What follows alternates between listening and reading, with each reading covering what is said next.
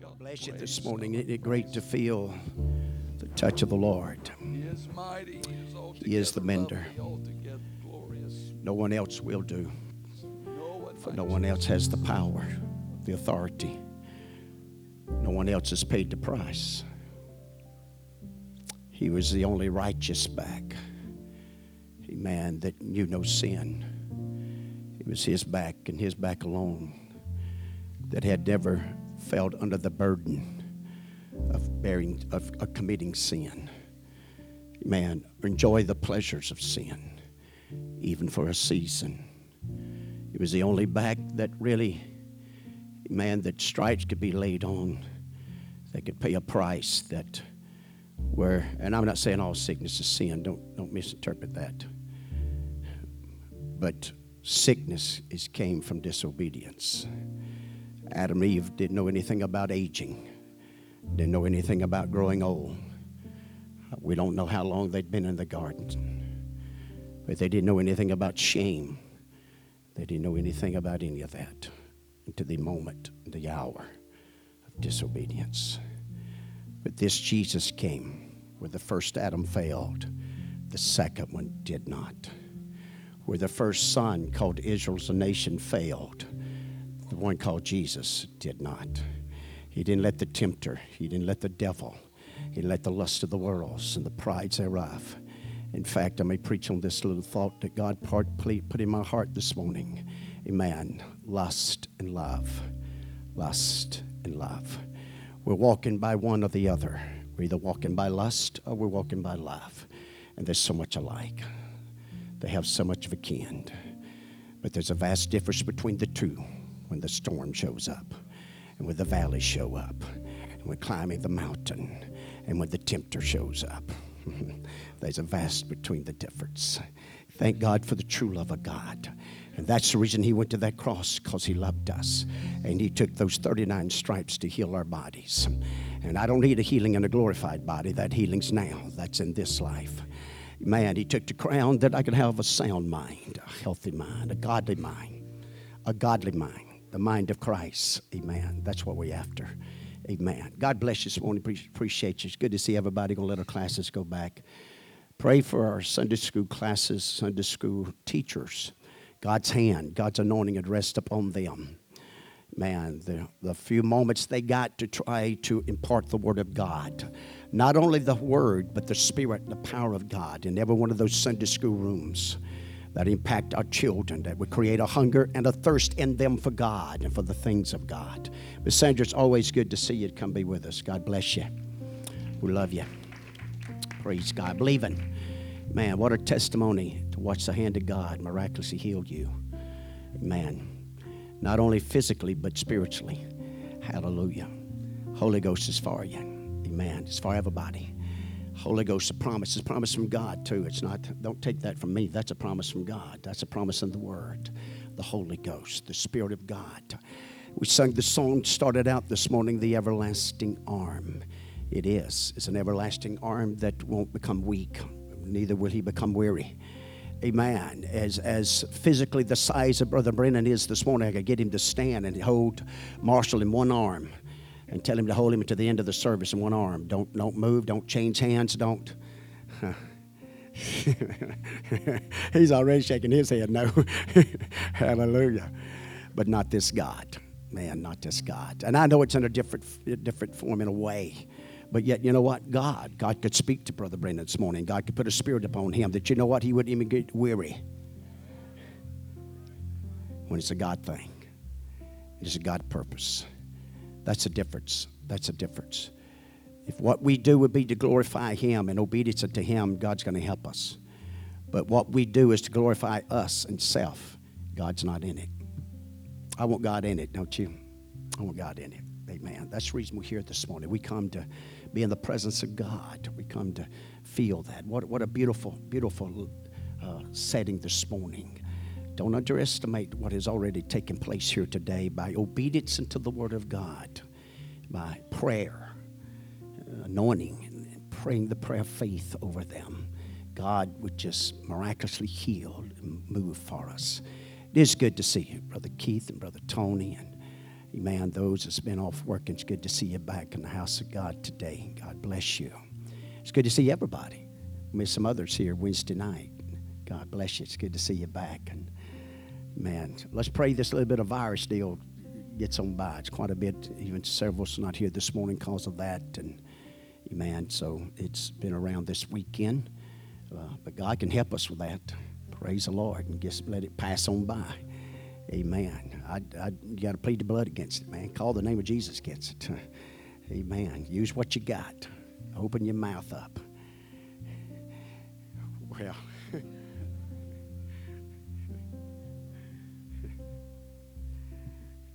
You know, if he keeps us, we're going to glorify him. If he don't, he's going to see us through it. I could say something there, but it wouldn't be anyway. In every nation, what a beautiful lesson. What a beautiful, beautiful, powerful lesson we got here this morning. Uh, and um, you know what? You really get to pondering and digging into this. It's a wake up call. It's a, it's a, it's a stirring to, to in ourselves. That's what the Word of God's. That's what it's about. Man, We, we never arrive. We never reach that place of perfection that we don't, we don't have to have the house of God, that we don't have to have the Word of God, that we don't have to have uh, God's mercy and grace to help us and move upon us. No, we need it. We need it. Thank God for it. It's available. God's more. you know. Uh, this morning, I promise you, God knows exactly where each one of us been this week, what demons we fought, what circumstances we've had to deal with. Man, God knows all that. And uh, but He's here, you're here, and because of that combination, we're here to be overcomers and be made victorious. And no doubt, with the, the pressure of life, man, is it, man, is the pressure on? Man, the pressure cooker, the heat's been turned up. Praise God. But uh, we're going to lean on that everlasting arm. We're going to take out time and spend time with God every day. You know, that's mortifying the deeds of the body. Dying every day is very important. That's what Paul, the Apostle Paul, the Apostle to the Gentiles, is, is written to us. I die daily. And uh, no doubt that's, that's, you know, that's really probably 90% of it. God can handle his part if I just get my part done. Amen. Amen. Through obedience and humbling and yielding myself and adjusting time and things of that nature. Amen. To spend some good quality time with God. That's, that's high on the list today. It really is. Man, I mean, most everybody in here is running from Dan to Beersheba. If you're not, then where are you spending the time? How are you spending that time? It's very important, man, every day. You don't have church just on Sundays. We don't we hadn't set just Sunday aside or the Sabbath, which is actually Saturday. But it's an everyday event for us. Go behind that veil to Amen. To let the love of God, power of God, and be led by the Spirit, to have a little church every day. Amen. I should have say have a whole lot of church. be a witness of His goodness and grace and mercy. Focus verse this morning is found in Acts 10, 1035. It's really a lengthy lesson. It really is. Now, I've only got one page, but don't let that surprise you. Don't let that, don't let that be misleading to you. Got Acts 10, Acts 15, at least the first 13, 14 verses. Ephesians, the part of the second chapter, part of the fourth chapter. There's a lot. There's a lot in this. He actually starts all the way back from Adam and Eve, comes all the way through Abraham, so it's, it's pretty lengthy. But the focus verse is found in Acts 10:35. But in every nation, he that feareth him, we're going to see a combination, some things that um, as you watch, if you look around you, if you it, it really, if you really start looking with an honest, sincere heart, with a passion, I want to be saved at whatever cost, regardless of where I've been, who I've been associated with, fellowshipped with, regardless of what groups I've, I've, I've with, and, and things of that nature. God, I want to be saved. I, I want to know that. I want to know that my election and my calling is sure. That means it's unmovable, it's unshakable, it's, it's settled, it's anchored. that even the sting of death won't cause me to quiver. I got to face it, that I'll have that assurance that I can face it knowing that everything's all right between me and you, God. And to the best of my ability, God, as Paul has instructed, he can keep a clean conscience before God and man. Done his best, no matter who they were, and he done what adjustments he could to witness to whoever he could. But he never stepped out around the commandments or the laws or the instructions of the gospel. He took it as far as he could, from weakness to being strong to, to things of this nature whenever he was around, around certain groups. Amen. He adjusted as much as he could and used as much tolerance as he could, but he never stepped outside the boundaries of the Word of God or of the Holy Ghost. He knew that the only way they was going to be saved, the only way they was going to be delivered, he had to stay inside that, that tolerance and that realm. And that's true still for each, all of us today. So, but in every nation, he that feareth God and worketh righteousness. There's a strong doctrine that's captivated the majority of your religious world. They, they practice and tell and they put it on their cards and they focus on that your works can't save you. That's correct. If you're in a lost condition, just doing good works won't save you. You got to believe there is a God. You got to believe that Jesus Christ was that God. You got to believe He's a Savior you got to cry out to him. And when you lift up your voice and when you hear the gospel and you hear about this Jesus, you sort of got to cry out to him. And then he's going to move, he's going to operate, and, and, and he's going to make a way where you can hear the gospel. Even if he has to send an angel to give you a vision, a dream to tell you who to go get. The angel can't tell you the gospel because he don't have the authority and the power. God said by the foolishness of preaching to save them that believe. You got to have a preacher in your life.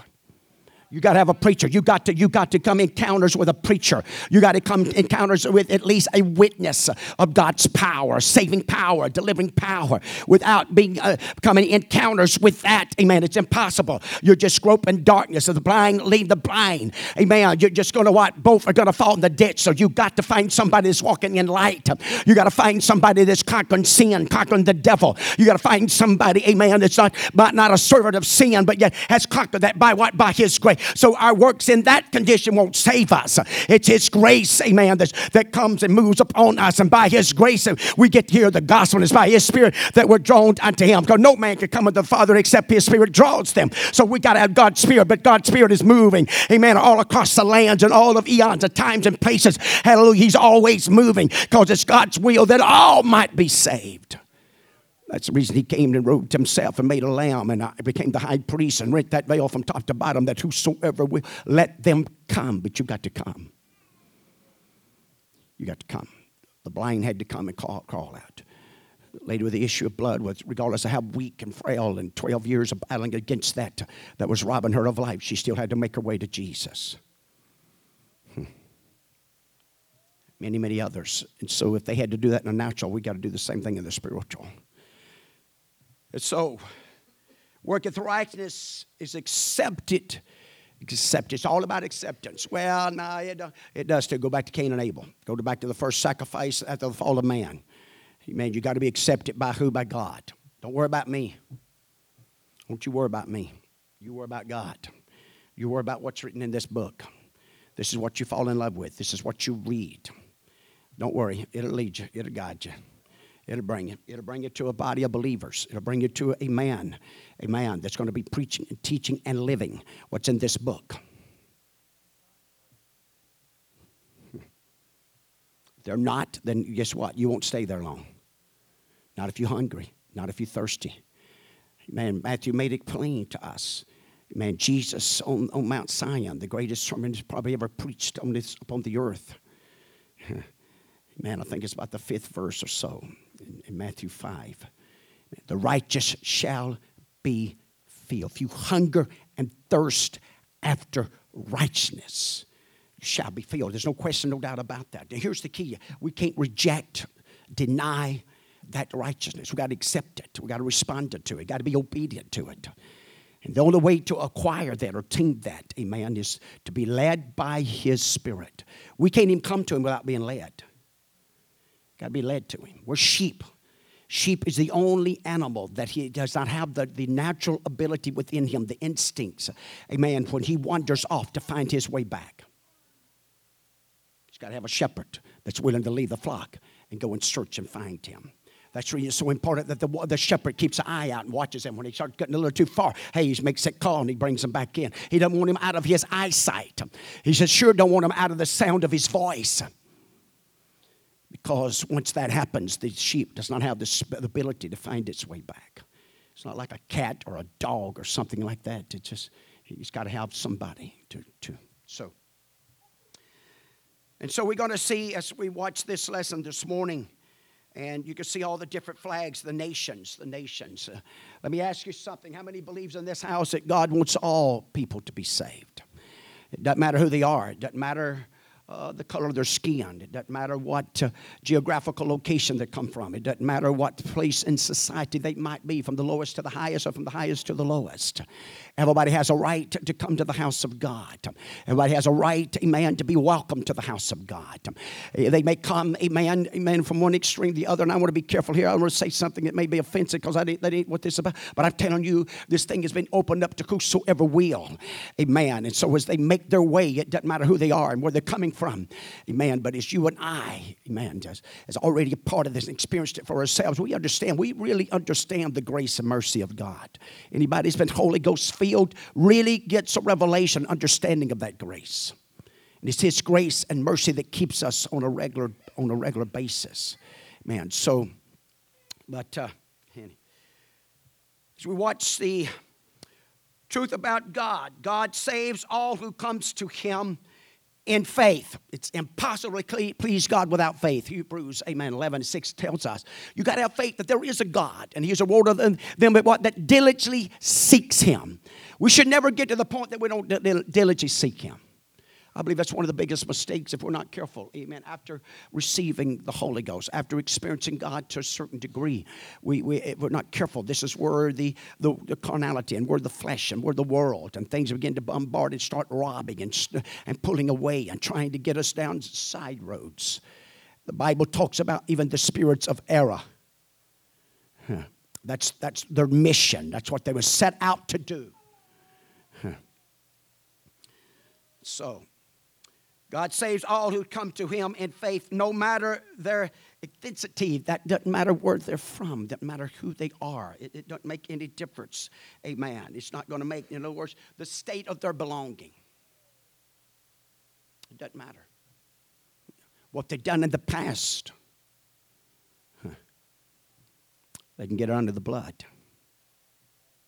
It doesn't matter how much they've achieved, because that one works just as hard against them, sometimes more so than the other one because this good old boy mentality and spirit is, is deceiving a lot of people.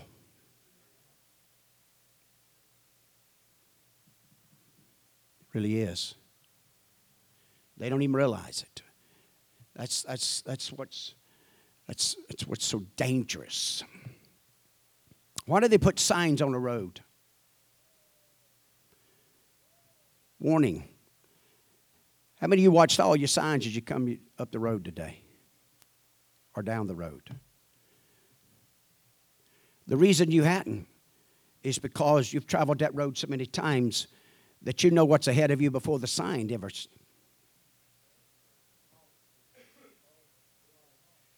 What's this Holy Ghost all about? I haven't been down that road not once or twice tomorrow. But guess what? The Holy Ghost has already been there. Been there many a time. Knows how to warn me before I ever even get in the sight of a sign. Then we got folks that don't want to preach about it, don't want to accept it, don't want to. They actually want to tell people you don't even have to have it. Well, how are you going to be comforted? Please, I'm not trying to offend. I'm not trying to upset you. I'm just you can't. It's His Spirit, it's a promise from Him. And, uh, but the reason we really didn't look at any signs coming up because we travel that road so often, you know. But you and I, we go down a new road. when we've never been down. All of a sudden, we start paying a little more attention to the signs. Man, we, we, we, don't, we, don't, we start telling everybody, hey, shh, y'all be quiet. I can't hear what she's saying. Y'all. I want to miss the turn. I mean, come on, I'm in eight lanes and doing 85 miles an hour. I got to make sure I'm, because I'm ready to exit off of this place, and I sure don't want to miss my exit. God's been good to me. I hadn't had to travel them roads. I'm, I'm listening to y'all talk about them. Praise God. Hey, I consider that a blessing. You consider it what you want to. You say, that poor old country boy don't go nowhere. I'm going to heaven. I ain't worried about all this other stuff. no, I'm just going on, really. But, but as, we watch this, I will love and rejoice with all. I will love and rejoice with all. That's a mandate to, and, uh, to every Holy Ghost filled child of God. That regardless of who comes through them doors, regardless of who they are, it could have been the worst neighbor you ever had. They killed your dog. I should have said that one. But that's better than shooting your kid. when they come in that door, Amen. And you know, and God knows if they're coming to get redeemed and reconciled, guess what? It could have been your prayers that's got them in the doors. I want a neighbor won't be like that. I want a neighbor, amen, that's going to do right. So, you know, if you don't like your neighbor, the best thing you can do, amen, is win them to God. God help me. I got some I need to win. they know it and I know it.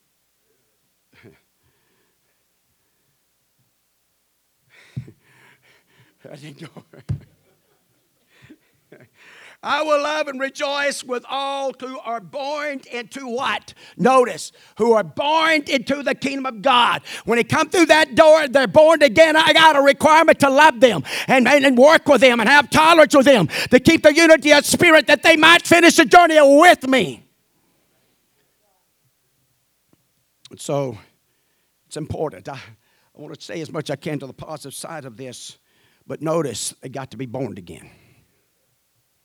Got to be born. There, there is a requirement. There is some, some things that the, the God, the Word of God, it's a requirement. It's, it's, it's a must. These things have got to happen first before you can participate and enjoy all the benefits. And, and you say, well, oh, just, just hang on, just, just because you and I, you know, we got to understand that until we reach that point of dying out and, and buried and, and, and the, the Holy Ghost really we the, the best that we can do is with our own mind with our own understanding amen to live for god and be pleasing to the lord. But without the holy ghost we can miss it. Even though we intend to do what's right. And this is where if we're not careful people can find a way in. And and and if we just want to well, I'm, I'm and we want to accept them because, man, they're going to pay $2,000 a week tithes. How about that one? And uh, uh, maybe I should have said 20,000. Maybe that excites you more. But, know, I'm trying to make this a task, you know. And, and so we want to accept. Hey, James taught us about that. Huh. So, you know what? The rules still don't change. They may come in, and, and maybe, maybe we had to go get them. And the possibilities could be that they never really get out of that place so much. They always going to have to, somebody in the church is going to have to go get them. And somebody in the church is always going to have to really work with them. And work with them, amen, because they're never going to be able, in a sense. And don't say me that don't happen. Jesus said you're going to always have the poor. Just coming to God don't mean that you're going to start having bigger bank accounts and, and having all your bills paid and everything, everything in your life and struggles of life is, is going to be whatever it is. But I'm telling you, even in the midst of that, the love of God and the love of soul, because they've been born again, we're willing to welcome all of them. And amen, some of them, come on, you say what you want. Why is the biggest reason you don't want them to come and amen for them other countries into this nation? You tell me why.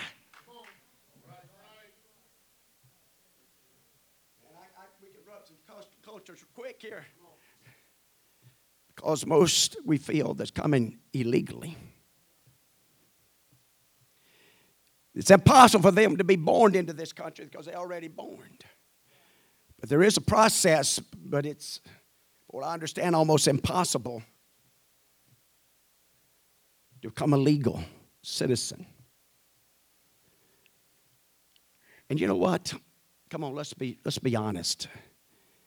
If you was over there and some of that, you'd try to make it over here too.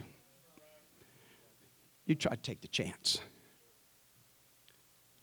When you see how they abuse children and your children, you, you probably take the chance. Anybody ever read Lee Booker's book, What a Difference a Line Makes? Where that book, that statement came from, is because he went, I think, to Mexico. And there, there, he said there's red stones at the line between there. I think it was Arizona, though, I think. Trying to remember. It's been a, been a while. And, but anyway, he was going with somebody, and they walked across. There was a fence up. Even then, there was a fence up. He said, as we went over, he said, they visit. He said, he said it was a vast difference, very notable difference between the two. And so when he made his way back, he said he looked down. When he started back in, looked down the fence, and there was a young gentleman standing on on the Mexico side, looking into the United States at that fence, just looking. He said, no matter how often you go there, said you never see anybody from the United States side looking to go in to the other side.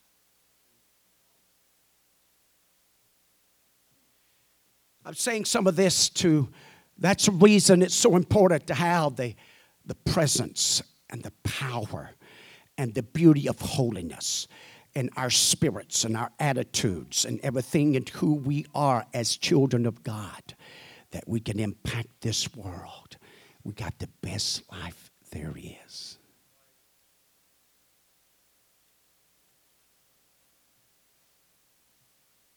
It's nothing like it. There's something about the way we live and as Holy Ghost filled vessels. The writer said it's joy unspeakable and full of glory.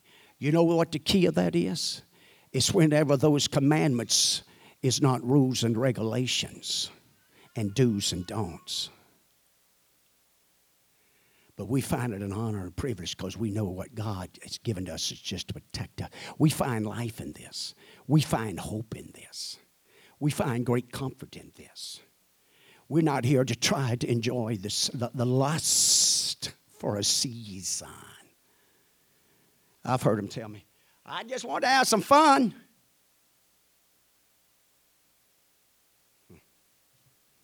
They were so drunk, so stoned, and so whatever. They'd even reached a place they'd even know what they're doing. And you call that fun, not knowing what you're doing? But but here, here we are, here as, as God. So, you know, there ought to be that, that, that attraction, that pulling power of who? Of God, of God. God's presence flows through. Acts 1 and 8, go there. It's the Holy Ghost. The Holy Ghost that flows through us does the witnessing. It's not our tire. It's not what we drive. It's not even the buildings that we gather in.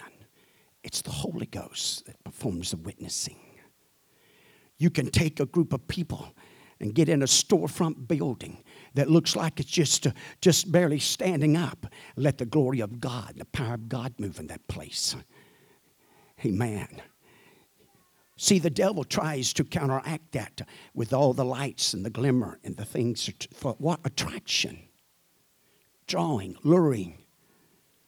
But there's nothing like this. So, anyways, we talk about, have to deal with some of that time. I, I could tell already he's going to eat me up here this morning, but we're going to do our best. So, he, he, we, we, as we look at some of this, we understand it's all about, man, uh, uh, uh, the blessings of God, the favor of God. It started all the way back as he dealt with the garden. And I won't go through all that, but, but he mentions about Abraham. And, and, and I would like to say some of this. He says, The world in which we live is an heir to these actions. And, and, and if you go back up, you're going to notice that from the garden, it didn't take long that they tried tribal. And I've, I've heard them. I've heard them even mentioned. I don't know if you ever paid attention, but sometimes you hear it's like Brother Booker and different ones like that. They call the, Jacob a man, and they call called the 12 sons. Amen. We call them patriarchs, but yet they called them tribal tribes.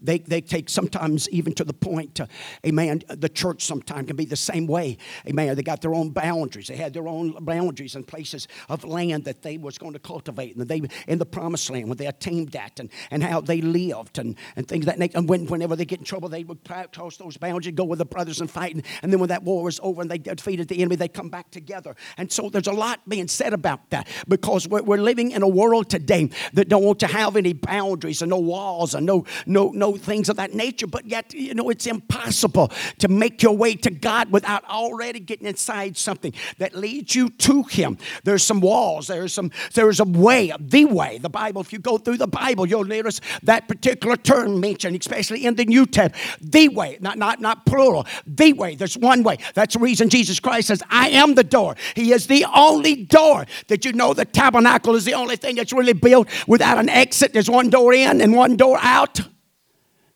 And really, God's intent is once you come into His presence, His intent, even from that tabernacle, it was a God's ideal that told Moses, I want to come and dwell with my people. I want to dwell. I want to be with them day in and day out. Did you know that those tents encamped around that tabernacle? Every morning they got up and flapped that tent back. The tabernacle, the first thing they saw, the glory, the power, the presence of God in their lives.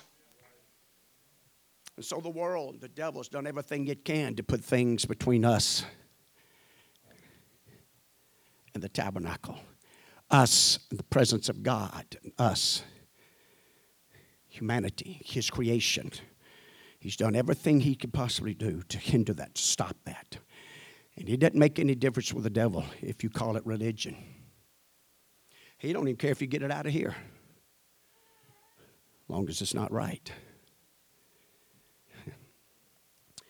So, even with Abraham, there's a number of scriptures you can go through as he talks about it. It started out in Genesis 12 and 3, and it's about the families of the earth to be blessed. It started Abraham, the father of faith, Abram at the time. Man, didn't have no child, but God promised him one, called him uh, out of the Ur Chaldean, out of an idolatry place. And it's mentioned. I didn't do all the scriptures, and I'm not going to do them here. I won't have the time this morning. In Genesis 18 and 18, Genesis 22 and 18, Genesis 26 and 4, Genesis 28 and 14 talks about the families, blessing, blessing from him. Those that follow, he is known as the father of faith. You and I, amen, amen. We're, we're Jews, but not one outwardly, but one inwardly. Jews, God's called people. God's called people, called out. They was called out. Amen. Their, their mission, amen, the call that was given to them, even going to the promised land. I talked about this a little bit the other night. And so we see all this, how it unfolds and how it's got to, got to be dealt with. You go to Psalms 147, 19 to 21st. Again, it, it's the same thing. It's likened to that. Amen. But notice what it says. He showeth his word unto Jacob, his statutes, his judgments unto Israel, his statutes, principles, commandments, laws. Can I say this? I'm not trying to be offensive here, but but the if carnality is not under subjection, it will only see this as rules and regulations. Won't see the benefits of it. They, they won't get a revelation of it. They look at it as a burden, as a heartache, as a difficult. Anything that we you know, living for God. You know, it's, uh, but He's probably he would put more burden on us than what we can bear. Things we do when you love. Um, and I know I, I, you can get way out there on some things, but when you really love your spouse or love someone, you, you, you don't mind making sacrifices for them, making commitments unto them. You don't mind separating your, yourself from all the others. And there's great benefits with that. Man, I could, I could really go into some, but we, we, we won't. So then, as you, you move from some of that, and um, you, you go to, we're going to just go to Acts 10. And we're going to start there. We're going to see some things really unfold from Acts 10, some, uh, um, some demonstrations of, of how God will work. And God works on both sides and in all the areas. And God still works. Now, folks, we're in the New Testament. So what we read out of here is still in full operation in our time. Okay. I have a feeling sometimes we feel like well, that was them, them Bible folks. we want to put that stuff, you know, out of our reach, out of our experience. That if we're not careful, you've listened to some people, no, because we become so smart, we don't need all of that. I'm going to tell you something. You'll never come smart enough that you don't need a visitation of God. You'll never come smart enough, amen, that you don't need the angelic host to help you along the journey. In fact, we'd all probably be shocked if our eyes are really open and watch what's encamped around us and walks with us day in and day out.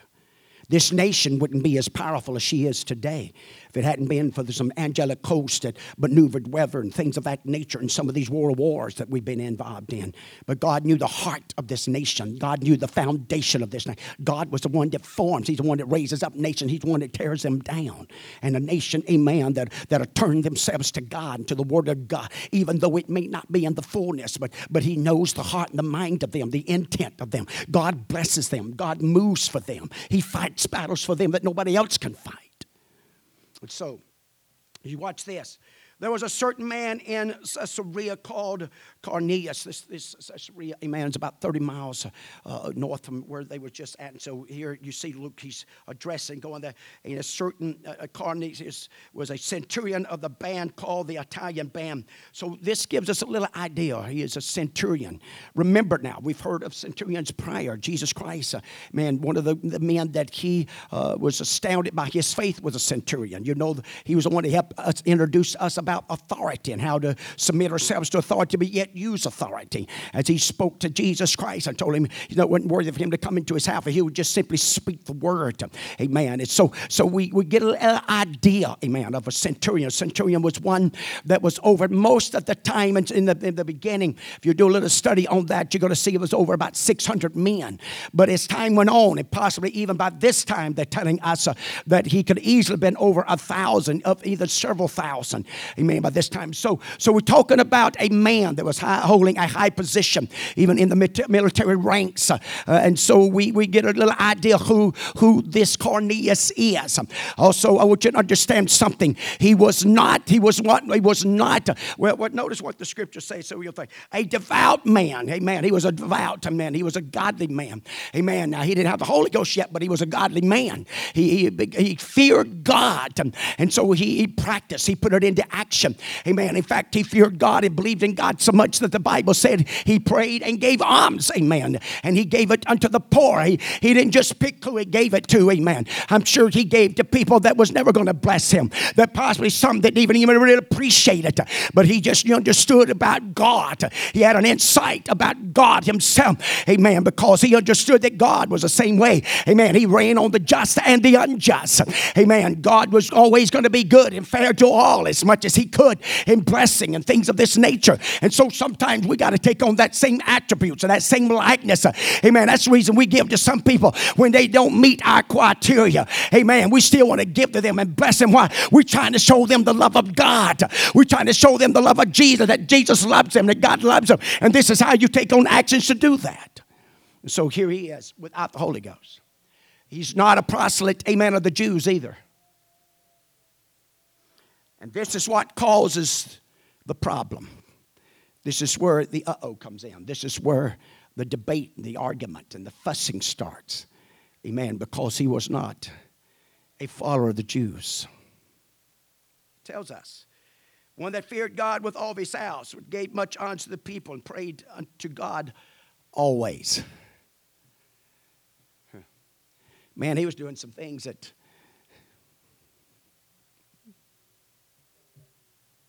He prayed to God always.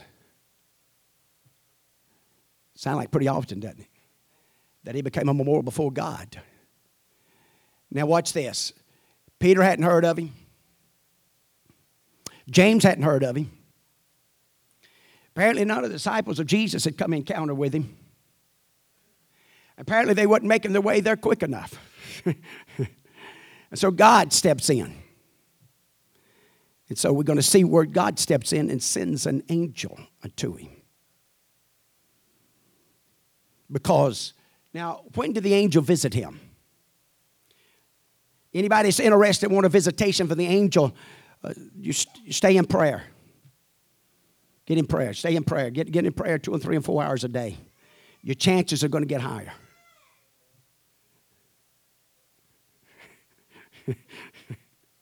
Y'all look at me like.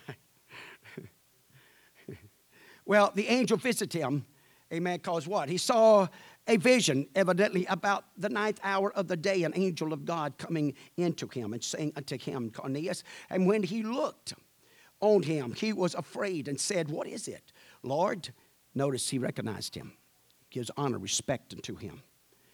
And he saith unto him, Thy prayers and thy alms are become as a memorial before God, and now send men to Joppa and call for one Simon, whose name is Peter. And so he, Elijah's telling him where Elijah's, and so he sends them down. He picks three. Now, notice they weren't just anybody either. One of them was a military man, those that, that served him daily. One also, ones that he could trust with the vision that he had. Because he informed them what had took place. And you know what? They didn't look at their master as though he was odd or strange. Or maybe, you know, I mean, they didn't go out the door and said, you know what? I told you he was slipping. It's about time for some of that medication. He started hallucinating. He's, he's starting to see things that doesn't, hearing voices. Help me, Holy Ghost. Hallelujah. Ah. No, they trusted him. They didn't see too much. They didn't see too much unfolded, but that's not all. Cornelius could trust them with it. Hmm. And so he sends them on the way. And so as they make their way there, that same, the next day, as they getting up to go, guess what? God's working on the other side now. Working on the uh, Apostle Peter, man, and, and, and going to deal with him and help him to, to be able to respond you know, some people has the idea. Now they only have this idea when they're judging others. Well, they said they got the Holy Ghost. They ought to be doing everything perfect. They ought to do this and done, done, done that. And but I found out a lot of times when it falls back on us, we start crying out, well, I'm just flesh. I'm just an earthy vessel. I'm doing the best I can. Well, that's the same way with tolerance and showing compassion and mercy with others when it's others on the other foot. Especially when it's people we don't like. And our, our, our chemistry's not the same. Well, I'm going to preach to us. I, am not, I'm going to hold nothing back, man. I'm going to just tell you right where we at, where we're living. Amen. But we're the church. We're Holy Ghost filled. We're representing the kingdom that's above all other kingdoms. I don't care where that kingdom is. Whatever name you want to attach that kingdom to. And so, because this is what this is about it's dealing with cultures, traditions. One way to see, and God help us, God help us. I, I'm, I'm trying to plant a few seeds. I'm trying to do a little watering. I'm trying to, you know, we had, we had Brother Cornelius Williams here, and we invited some folks, and a couple came. And, and folks, I invited their spiritual leaders. I didn't invite just all them. And them was welcome too. Uh, you know, I brought a couple come here and called on me. Man, we brought them here and married them, and they so told me they's coming. They didn't, but you know, I don't give up. And they come back in, I'm gonna say, "Hey, y'all told me you was gonna come. Where you at? We ain't seen you. I am you ugly. You know, I'm praying God to help us with that. That's what you got to do, man. But uh, that's what this thing's about. Because um, if we really believe that God's calling whosoever will, that makes us a multicolor. And that's a bigger stump than a lot of people realize, even right here. Because the first thing that starts popping up in our mind, well, what we're going to do about this and what we're going to do about that. And I know some believe it's so point that mixed marriages are going to hell. But you can't find that. Well, I didn't fool around with that one, didn't I? I cut the tree down, pulled the stump up. Y'all didn't even have a chance to catch your breath.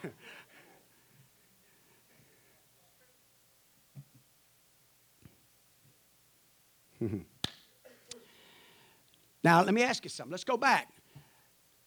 Let's ask ourselves with real honesty. I need some response.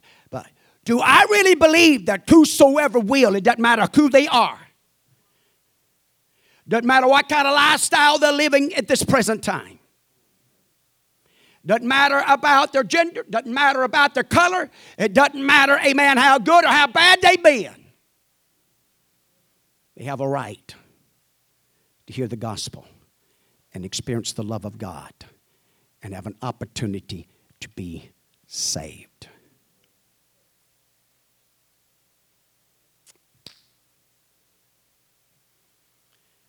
That's, that's, that's the key. Because watch this. Because Peter, now he had done preached that whosoever will, I mean, he done preached to their children, to as many as far off, as many as our Lord God shall draw. But watch this. I, I had this little conversation here a while back, and, and somebody asked me, said, why in the world can they do that? How they? Because they've been indoctrinated since they was that size. There has been put in them and driven in them and nailed in them, and they are persuaded. That's one of the biggest problems with the world, the time that we're living right now. Watch this. We got religious leaders, but not too many spiritual leaders. I'm just going to tell us like it is. That's where we at. We got a lot of religious folks out there and ideas, and they're using this. But religion, religion's man-made. Experience, Pentecost experience. It's God-made. And there's no substitute. That's the reason it, it works together. You watch this. It works together. So there, there were some requirements that was going to have to happen, but only God could do it. So now, as he, he works on, he's got Cornelius and he's got these three that's coming and going to make their way to somebody. They don't know who he is. They don't have a clue who he is. And we, we know it's going to be the next day for the show up. And as they make this about a 30 mile journey, amen, to this place. And and, and you know, God, the angel don't give Cornelius the address. He just gives him a general location and a, a, place, a city. Now, they got to search it out. They got to knock and start asking, hey, have you heard of Simon Peter? How many likes to stop and ask directions? My wife used to get on me all the time. Why don't you just stop and ask somebody? I said, oh, we'll find it. Just keep on trying. God's going to help us out here. Praise God. We're going to find it. Amen. Thank goodness for the GPS. Man, you don't have to get out and ask nobody.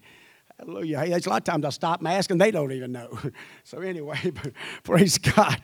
Amen. But we're talking about being saved. We're all lost and undone. Come on, that's what. And so we all we got to ask.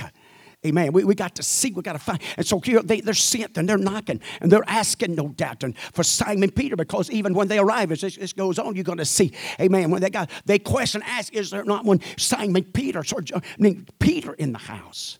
But before that happens, again, Peter, it's about noon, and he's hungry, and he's waiting on them. Microwaves hadn't been invented yet, so he's waiting on them to get lunch ready. and in that time of waiting on lunch to get ready, amen, the Bible, he goes into a trance. And, and God, God sends down a sheet. And it's caught, amen, net, the Bible says. And on four corners. And you know what? We'd probably be surprised at the size of that sheet. It was probably the size of this building here that Peter saw coming down because there was wild beast and four-footed beast and creeping things and the fowls of the air amen that was in that in that sheet and sat down before peter. And a voice rung out unto peter. He instructed him to kill and to eat Peter said, Now watch this. Not so, Lord. He recognized the voice. He knew that voice. You know, if he hadn't recognized that voice, he'd have jumped up and said, In the name of Jesus, devil, you get out of here.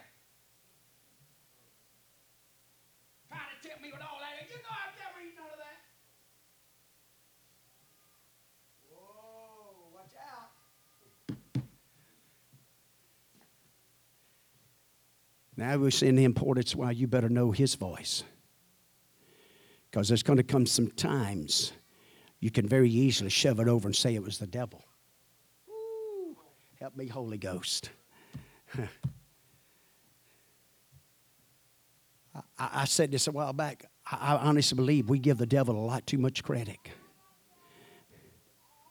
we almost make him God. Man, he's omnipresent. He's everywhere all the time and doing this and doing that. He's got to be. How many of y'all got tempted this week with the devil? And I can ask every other church, and everybody raise their hands too. I'll leave that alone before I get in trouble here. Hallelujah. I'm not trying to downplay him, but on the other hand, he's not near. The Bible says he's not. The Bible says in judgment, they're going to look narrowly look upon him and say, He was the one that deceived nations.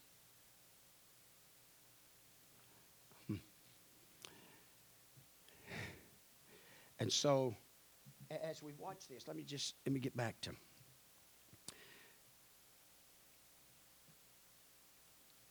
13th verse, and there was a voice to him, "Rise, Peter, kill and eat.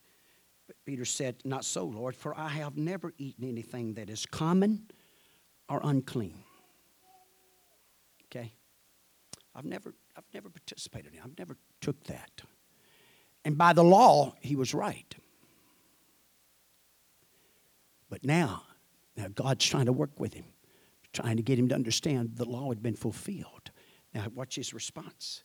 And the voice spake unto him again the second time, What God hath cleansed, that call thou not common. Hmm. So now Peter, and the, Bible goes and said it three times. He not just once, three times this had to happen.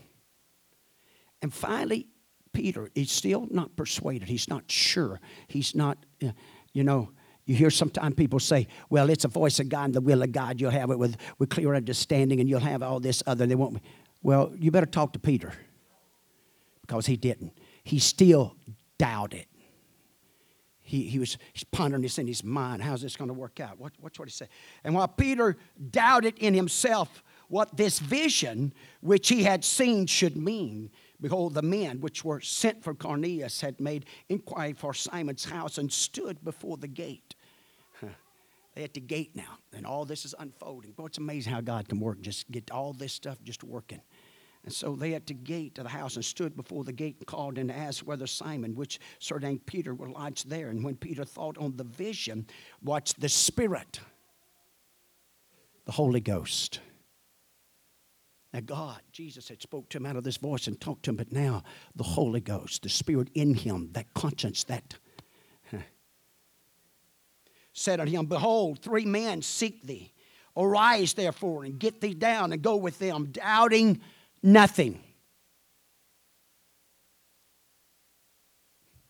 Peter still didn't quite understand what was going to unfold.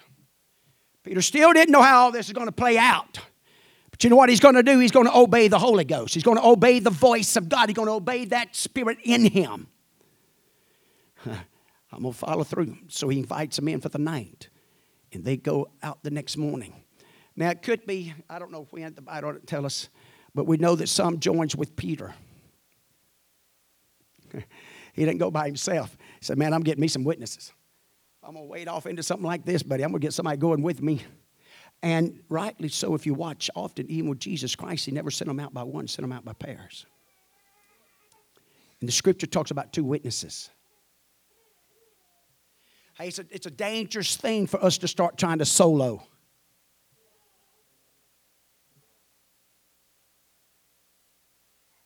I don't need a preacher. I don't need a church. I, I you better watch that. That ain't that ain't that ain't that ain't Bible. That ain't.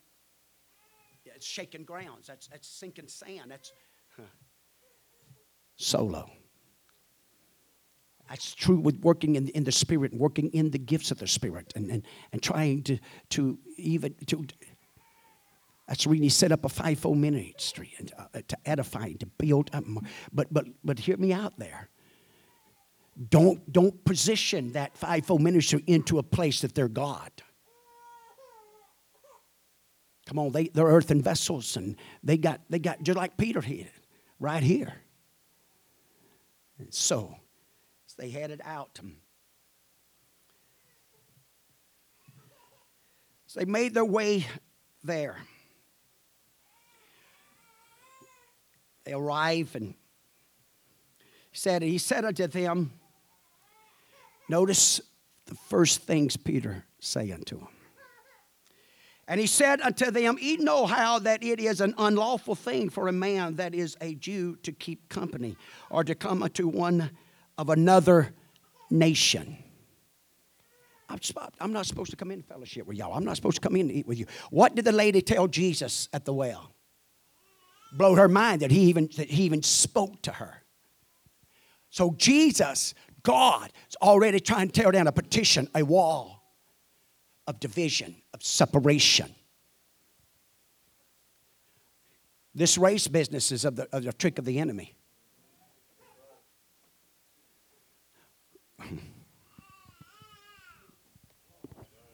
Oh, howdy, here we go.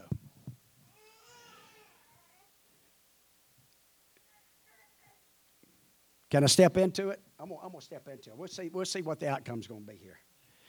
But really, when you get down to it, cultures.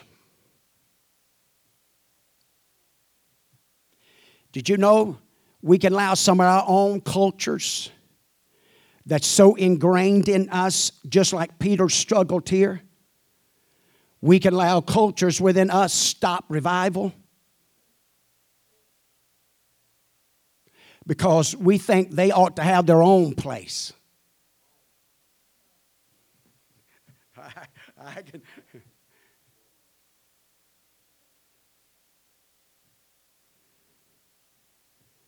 We, need, we think they need to stay with their own kind. What kind is humanity? What kind is earthen vessels? I'm not, I'm not pulling this tree up, am I? I'm bumping against it, though. Hallelujah. Woo, don't pull your guns out. but you got to face it, and I got to face it. And I know even as a nation, we've kind of, and, and in some areas they've, they've but, but, but watch this. Here's what you and I've got to watch. And we got to watch that with our own kids. We got to watch that with favorites in the community.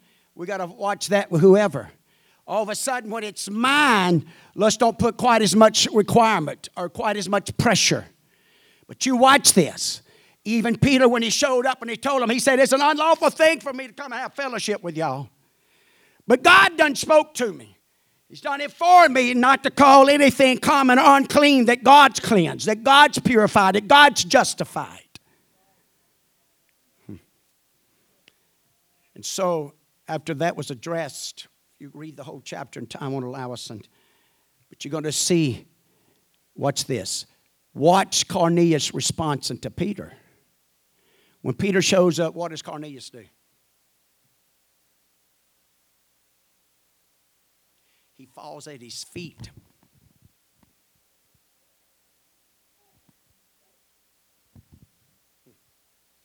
Peter has to inform him, hey, come on, Cornelius, you get up. I, I'm just a man, just like, I'm just a man, just like you. Whoa.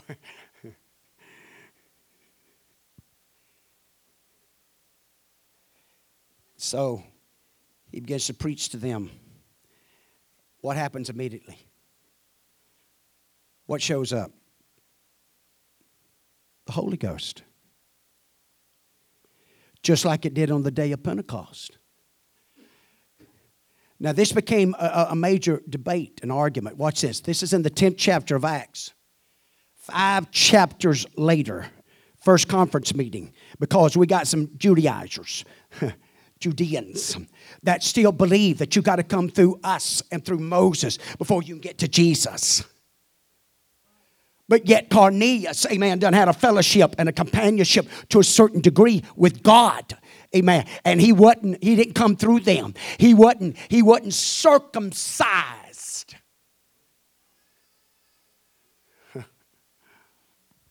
Man, it caused such a heated debate and argument Paul and Silas were those that came to get them that they said, you know what? We got to go to Jerusalem and we got to get James, the bishop, and we got to get Peter involved. We got to get the elders involved because this right here is a pivot point, amen, for the New Testament church.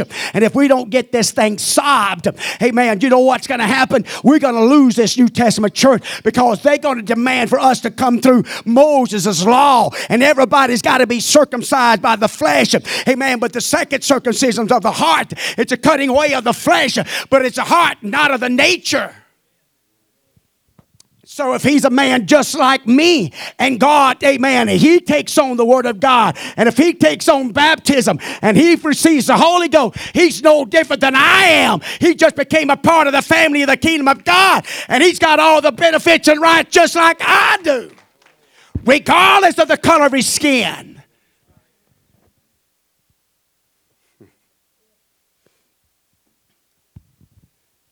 So, what happens when they go to the council meeting? Hey, it's powerful. Go back and read. I told you it's long, it's lengthy. This is a powerful lesson. when they get there, because if you read all what happened there, the Holy Ghost fell on them. Now, watch this. There is process that must be fulfilled. As righteous as Cornelius was, almsgiving and praying that an angel would visit him. He was lost and undone under this dispensation and time. Wow, that's a powerful statement. Because, see, now watch this. Go to Acts 15, chapter, the first verse. When they came from Judah, they told him, said, You can't be saved unless you're circumcised. That's what he told them. You've got to come our way. You got to get the approval of the Jews and you got to come through Moses. Guess what? Jesus Christ fulfilled that law. He didn't destroy it, He fulfilled. And what He fulfilled, now, that veil that was rent from top to bottom, the whosoever will, now an opportunity for the Gentiles. Watch this.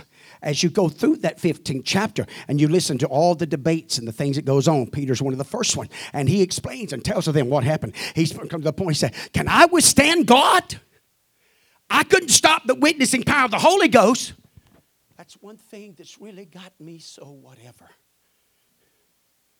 We got to get back to the genuine witnessing power of the Holy Ghost. Because without it, we're lost and undone. I don't care what name you claim to be. I don't care what follower of believers you claim to be. I don't care what where you come from. There's, there's, there's some requirements even Cornelius had to match up to.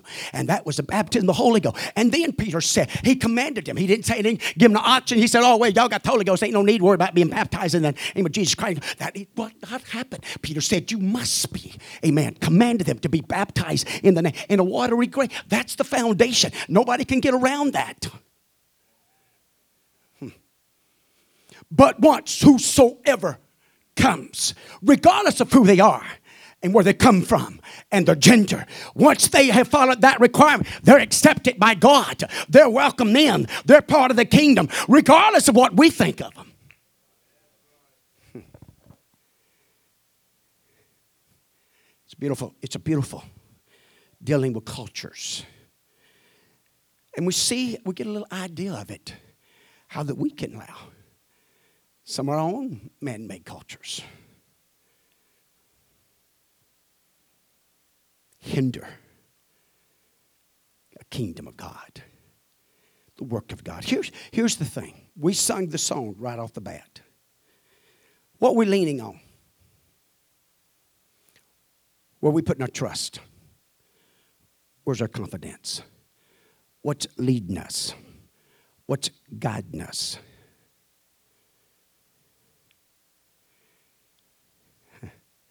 Thank God for the Holy Ghost, folks. Holy Ghost is not going to mislead us. Holy Ghost, if we'll just let the Holy Ghost work, God will work Colette. I mentioned this a while back, it's been a while. The Holy Ghost will flow with least resistance. You know, the gifts, mean, the spirit of prophecy. Hey, the prophet can shut her down if he wants to praying for the sick and watching them. Hey, the man can shut her down. He can allow. And don't think the enemy's not working to try. He will. If, he'll, he'll, if he can perform that for miracles, he'll perform the same thing for people receiving the Holy Ghost. The power of God. So it's, it's, a, it's a, so what's, what do we got to do from that point? And, and I, I'm, I'm passing a lot of stuff, but watch this. Then, then when you start, what's our ministry about now? Once we've been brought to God, our witnessing is to do what now? Is to bring others to who? It's about reconciling because we have been reconciled. So he's God, amen, had Jesus Christ came to reconcile the world unto himself. And now through Jesus Christ, whosoever will can come and be reconciled to God. And what's that you and I have been reconciled? We take on the spirit or the ministry of reconciliation. That's the reason it's more important to walk in the spirit in the kingdom of God than anything else in this world. This trumps it. So that's the reason Paul in Ephesians, wherefore remember that he being in time past Gentiles in the flesh, who are called uncircumcision by that which is called the circumcision in the flesh made by hands, that at that time he were without Christ, being aliens from the commonwealth of Israel, strangers from the covenants, amen, of promise, having no hope, and without God in the world we was at God, no hope. We didn't have no access, amen, to what? To Jesus Christ. But now in Christ Jesus, he, ye, ye who sometimes were far off are made nigh by what? The blood of Christ. And he is our peace who hath made both one. What's he talking about? Gentiles and Jews. Amen. Hath broken down what? The middle wall of partition between us. God's always been trying to tear down walls of partition that would hinder his will and hinder his kingdom and hinder him saving humanity and saving souls. So you and I have always got to make sure that we have a check in our spirit and a check in our hearts and a check in our minds to make sure, amen, when we start to, don't want to witness to somebody or walk in the Holy Ghost or where the Holy Ghost may beckon or call us to go. Amen. That's the reason Peter, to, amen, even though he doubt and struggle with, the Spirit said, doubt not. Amen. Doubt not. There's three men at the gate right now. You just walk in the Spirit. Trust me. Trust God and let God take care of it. That's what you and I got to do. Don't worry about your children. Don't worry about all that mess. Uh, just let God take care of it. It's His business. He's going to redeem them. He's going to save them. And if they get the Holy Ghost, they're going to do right. If they don't, the pastor and the leadership got a right, amen, to say, that's not going to happen. We don't like that part. We live in a world today that's religious. And the religious world wants to rule the church. And the religious world wants the church to operate like the religious world. And they want you to accept whoever. Doesn't matter if they change their lifestyles or not. They want you to put them in Sunday school rooms. They want you to put them on platforms, but they hadn't met the requirement. There's a requirement they got to meet, and it doesn't matter who they are and where they come from. If they're going to be saved, if they're going to call themselves a Christian, if they're going to call them followers of Jesus Christ, amen, then you got to follow the commandments of the Word of God. And that's the reason Peter and Peter Long, nobody else could take the place because Peter had the keys. Nobody else could take it to the Jews on the day of Pentecost. The eleven stood waiting, but Peter had the message. That's the reason, amen, when you get to the eighth chapter, and the Samaritans, the high priest, if you please, it was Peter that had to go down. Amen. Philip, amen, it caused a revival. There's having revival, miracles and wonders and signs of men and women being baptized in water. But the Holy Ghost had not come. Amen. But when Peter showed up and laid hands on them, amen, because Peter had the keys, it was Peter's going to cover all of humanity. Amen. It didn't matter the Jews, the Samaritans, and the Gentiles in the 10th chapter, sweethearts. This is the way. But you and I don't have a right, amen, by any means whatsoever, regardless of the tradition or the culture, to stop the working of the kingdom of God. Let's let it work. Let's just let the kingdom work. We may not understand all of it, but just, just let it work. Let's obey it. Amen. I'd rather have a house full. Oh, there'd be some, it may not. But that's, that's better than having three and four. Oh, well.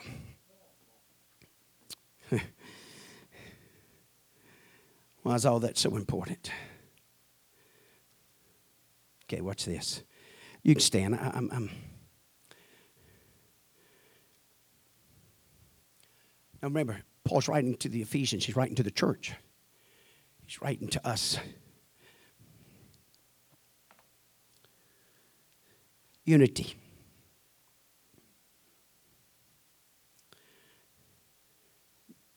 Walking together. You know, how can two walk together except they agree? So we had to find our agreement into what the kingdom of God, to the Word of God, to see the operation of it, the power of it, the demonstration of it. We got to be obedient to it. We got to submit ourselves. We, we realize that we can't save ourselves. If that had been the case, the law would have been sufficient. The law was a schoolmaster that brought us to Christ. But because of the weakness of flesh, and that's an area where a lot of people in the world they look at us and say, you, you got to understand this is not us. There's a kingdom inside of us that's helping us, it's leading us. It's, first of all, it's give us revelation. It's opened our eyes to what's pleasing to God. And then second is his kingdom that takes up a abode in us that we're following. So it's not by our strength or our powers or our ability. Man, it's God that puts that will and desire and affections in us to, to live this way and to present his peace and joy and contentment. Folks, if we really just take a good look at this nation from 50 years ago, we can see why it was so important 50 and 60 years ago when this gospel was coming, if everybody would have kept to the same plan, the same foundation every every every follower everybody that claimed to be followers of christ according to that book amen there would have been a resemblance there would have been a likeness. Amen. Why? Because there's one father now, watch this. When you go to Ephesians, the fourth chapter, go on that, that particular letter, time will allow us to do all that. I'd love to, but I can't. I, therefore, the prisoner of the Lord, beseech you that you walk worthy of the vocation. That's a call that he had been called into. With all lowliness and meekness, with long suffering, forbearing one another in love, forbearing one another, carrying, lifting, going together, what? Out of love. In, endeavoring to keep the unity of the Spirit endeavoring to keep the unity of the Spirit, which is capitalized, which happens to be the Holy Ghost, which happens to be the Spirit of God, not mine. Not the way I want it. Not color I want it. Not type of chairs I want. Boy, it's awful quiet. It's, it's too quiet. It's really too quiet. I mean, come on, let's be honest. It's really too quiet. Everybody here will be saying, You're right, preacher, that's in the book. We ought to endeavor to keep the unity of the Holy Ghost above everything else. And I'm willing, here's the deal I'm willing to pay the price, whatever it is to keep the unity of the Spirit and the kingdom of God, the power of God in this house, I'm willing to pay the price, whatever it is. I'm willing to lay it down. I'm willing to say, hey, it's no big deal. I'm willing to join in to whatever we decide 100%. I'm not going to be one of them because it wasn't my idea. I'm going to sit over here, my arms and fold it up and say, I hope it flies. I tell you, you're not in the kingdom of God. Don't think those things don't affect. They do. I'm telling you, they they do. That's how the devil works, folks. He works through our carnality. He's got to have vessels just like everybody else.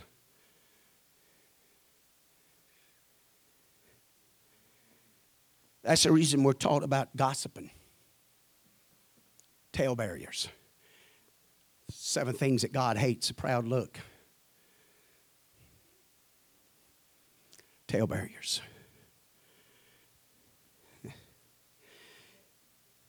Endeavoring to keep the unity of the Spirit in the bond of peace. There is one body. That's us, that's the church. One body, one Spirit, even as ye are called into one hope of your calling. Remember what I read just a few?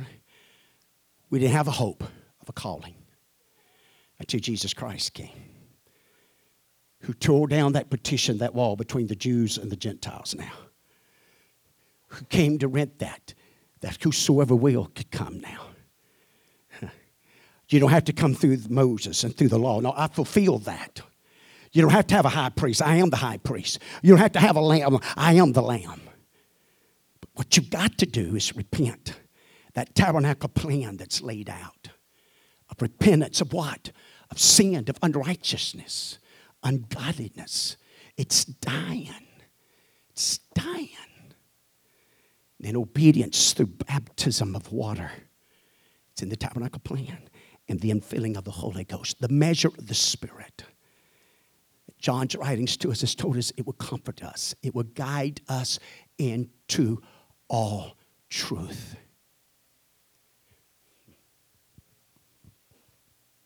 Unity of the Spirit, the kingdom of God.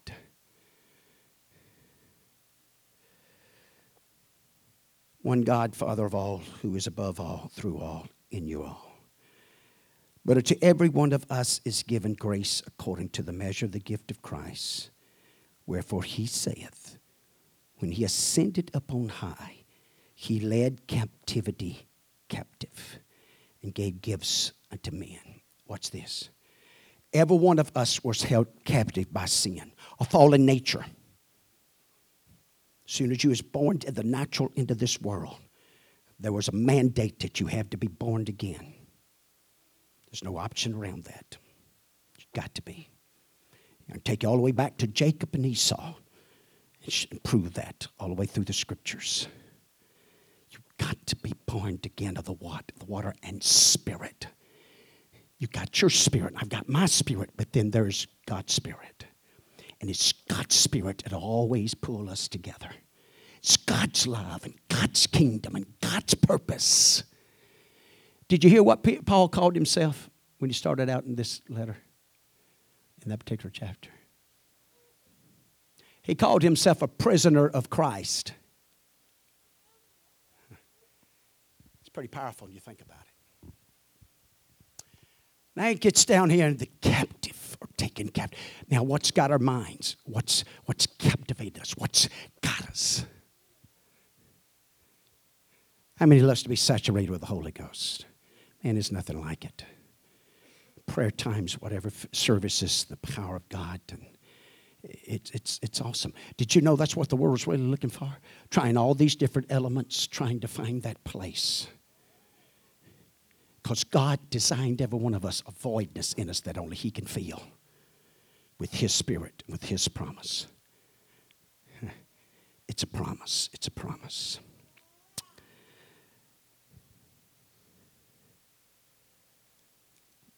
I'm done. I know my time's up. I tell you what let's do. Why don't you come just join me up here? God's been good to us. God's been good to this church. And uh, I believe it's the heartbeat of this church. We want to impact our community. We want to help people. We want to, you know, not only our community, but across our lands, it's in trouble there is sickness and um, spiritual warfares and things of that nature that are going on. I'm telling you what, if anything a community ought to wake up about is, hey, we need a strong church. You know, all type of businesses are coming and things, and I'm not against none of that by no means. But I'm going to tell you something. None of those businesses can do what the church can do. Got to have a strong church above every, beyond everything else. You can watch, watch, go back and study the history of this country you'll see some of the first things that were established and grounded was a church.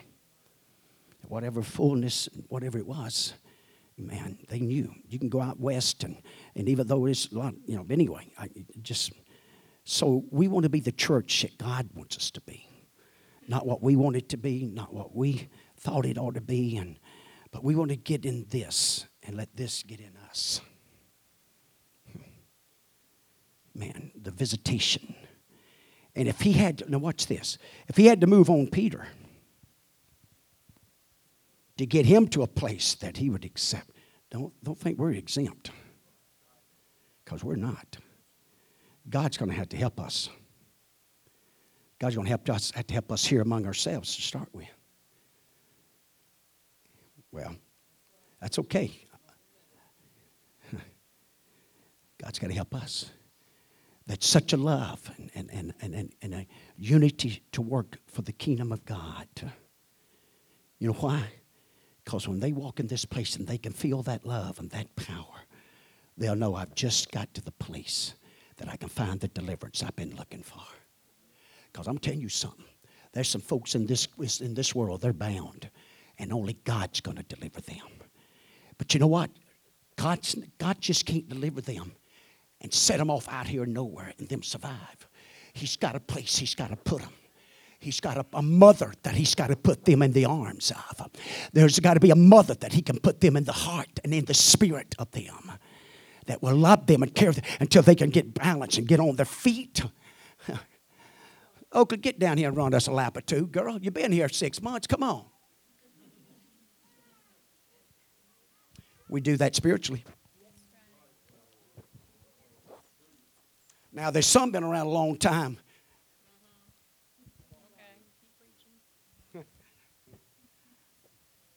You want somebody to hold you? You want somebody to put a pacifier in your mouth? You won't say, why ain't you done? But I, you know what? I'm not interested in a pacifier. I'm not interested in a bottle. I love milk, but I like it in a big old glass. I want it ice cold. Amen. Hallelujah. I love a steak, but I don't want you to slap me with it. I don't want you to stand back and say, Here, get it. Same way in the spiritual realm. And that's what God wants. He wants us to unify, He wants us to join together. Let me ask you something. Do you think there's anything in this house too big for God? Do you think there's any disagreement or past hurts and failures and things too big that God can't fix it?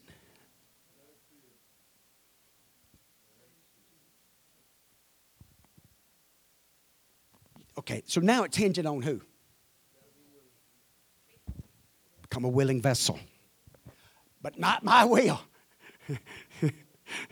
I want to become a willing vessel to my Father's will. Gethsemane. Uh, could it be? Could it be that we bypass that? I'm telling you, there's way too many. I'm going to say this. There's way too many one God Pentecostal churches don't even have prayer time before service anymore. We're just going to come up here. We're going to put the lights on. We're going to hype up the music. We're going to get a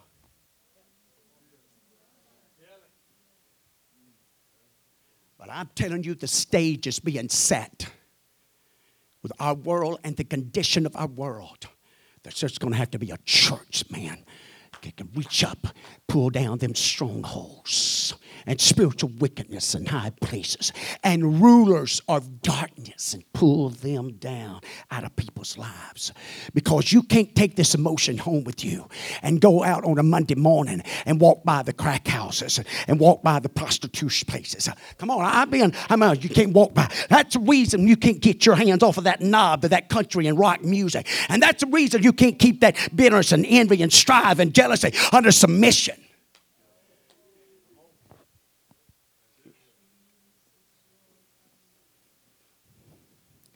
But, but I'm telling you, God's working, folks. God's working in a very beautiful and powerful way. He's going to have a church, folks. He's going to have a church. I want to be a part of it. I don't want him to call in a bunch of, I want to call in all the folks out there, but I don't want to come and take my place. And you know what? If some comes and they come and sit up here, you know, now if they, whatever, it'll be different. But you know what I'm saying. I'm not going to get mad if they take my chair. Praise God. You know, if they get my parking place, I'll park in the grass. If I have to, I'll park on the back side of that cemetery back there. And I beat everybody here. But that'll keep me from offending one of them before they ever get in here.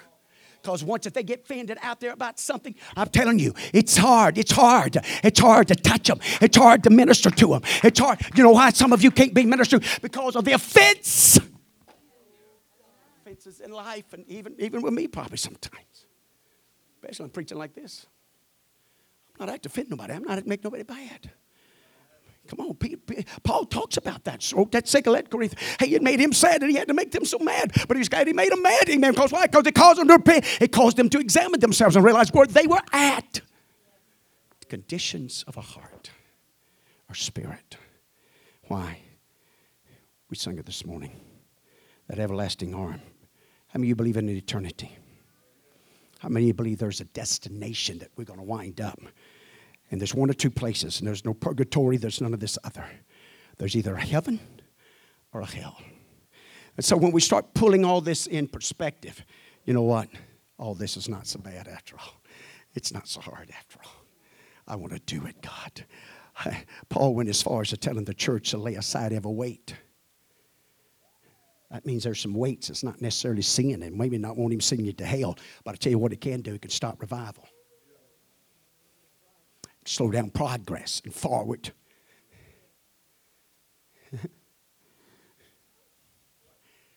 so that's the reason God sent an angel and a, and a vision because he didn't want his progress to stop that forward moving of the power to save humanity. And even when he was brought back to Jerusalem, and James, watch this, James solved the issue after listening to Peter. Listen to what James told him. I won't go there, but listen. And it's prophesied. He goes back in the time of David's prophecy and he says, talks about how that out of the Gentiles, God's going to call a people that loves his name, and for his name's sake, there's going to be a revival. Amen. And so that was the beginning of that process all of a sudden scripture rose up in their hearts and minds and spirit. Old Testament. What's happening here? What's unfolding? I see it now. I see it. And the time of Jacob's troubles, oh, it's going to be a Gentile church, and they're going to come in by the hundreds and thousands over this period of time that we don't even know how long it's going to last. But this is a part of what we're a part of. And so we don't want to let cultures, uh, preconceived ideas, even traditions that are not scripturally it's not pleasing to God. I'm not talking about pulling the stops out in just any way. That's what something's done, and that's not right. You can't pull the stops out of the ship and expect it to not to sink. You can't take the pitch out and expect it not to leak. That pitch is on the outside and the inside. Just as important on the inside as it is on the outside. If it's going to float, if it's going to survive. And that's, that's what this is all about. That's what the Holy Ghost Spirit of God, that's what it does for us through the Word. Letter killeth, Spirit gives light, revelation, insight, understanding. And that's what we're praying for. You know why? Because we want to be that church, amen, that's sitting on the hill.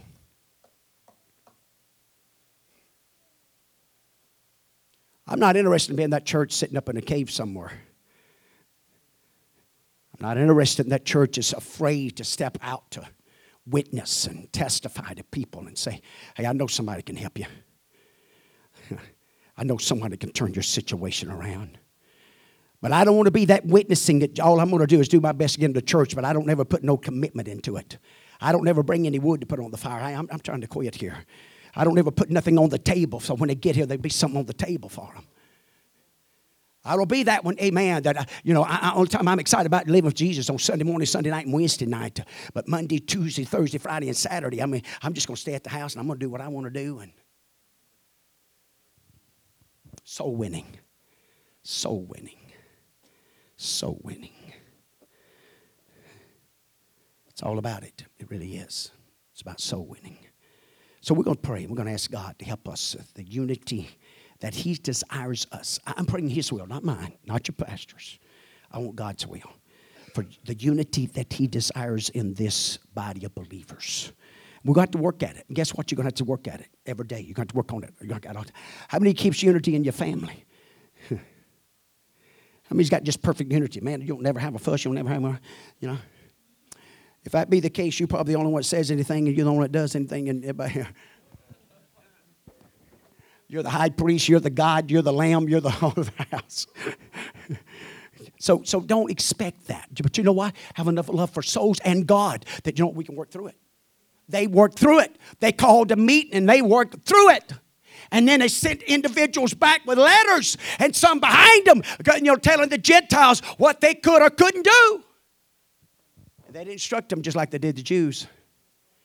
That's where we get to the part where you can't eat blood. All you state people like to eat the blood. It's not in there. He said, Don't eat the blood.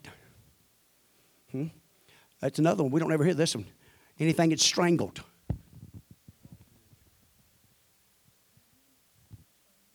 Fornication. Don't tell me that one's not ruining our country and ruining our families, ruining our so called churches. But without the Holy Ghost, without unity, these things come in and destroy us. So now we got to get together. We got to get one another's back, and we got to love one another and care for one another. Have compassion and have some tolerance toward one another. Praise God. You know, we- we're not going to take Oakley because she didn't get up and run that lap this morning. We're not going to take and body slam her. You may feel like it. but what about the 30 year olds?